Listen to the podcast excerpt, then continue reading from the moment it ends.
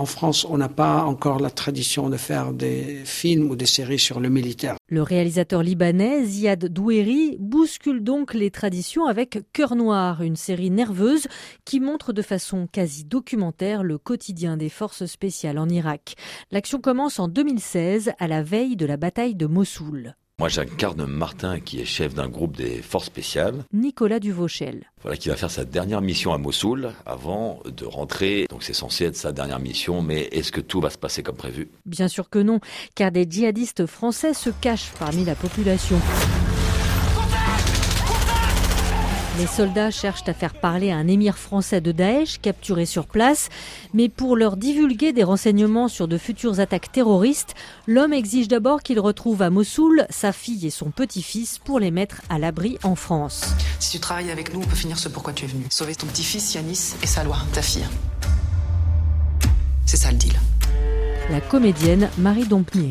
Moi, j'interprète Adèle Brockner, qui fait du renseignement militaire.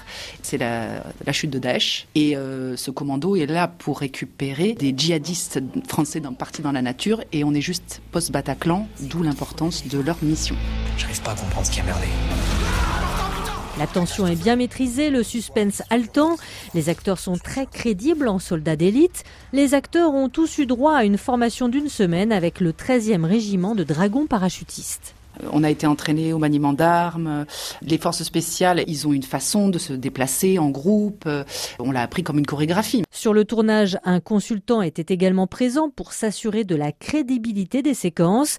Ziad Doueri a filmé le plus souvent caméra à l'épaule pour donner l'impression d'être embarqué dans l'action et il a surtout veillé à équilibrer les points de vue. C'est pas seulement le point de vue des forces spéciales, c'est-à-dire on a fait le contre-champ. On a montré aussi les gens qui vivent la guerre, les victimes, les vraies victimes, c'est les Irakiens ou bien les Syriens ou bien n'importe quoi. On a on essaie de tourner leur point de vue, comment eux ils sont impliqués, comment eux ils nous aperçoivent.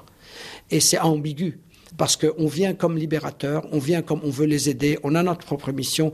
Ils nous voient d'une manière un petit peu ambiguë. Il fallait absolument montrer ce personnage pour qu'on reste pas juste en la vision de l'homme blanc. Paris réussi que Cœur Noir, qui prouve que les Français aussi peuvent réaliser des séries d'actions bien menées.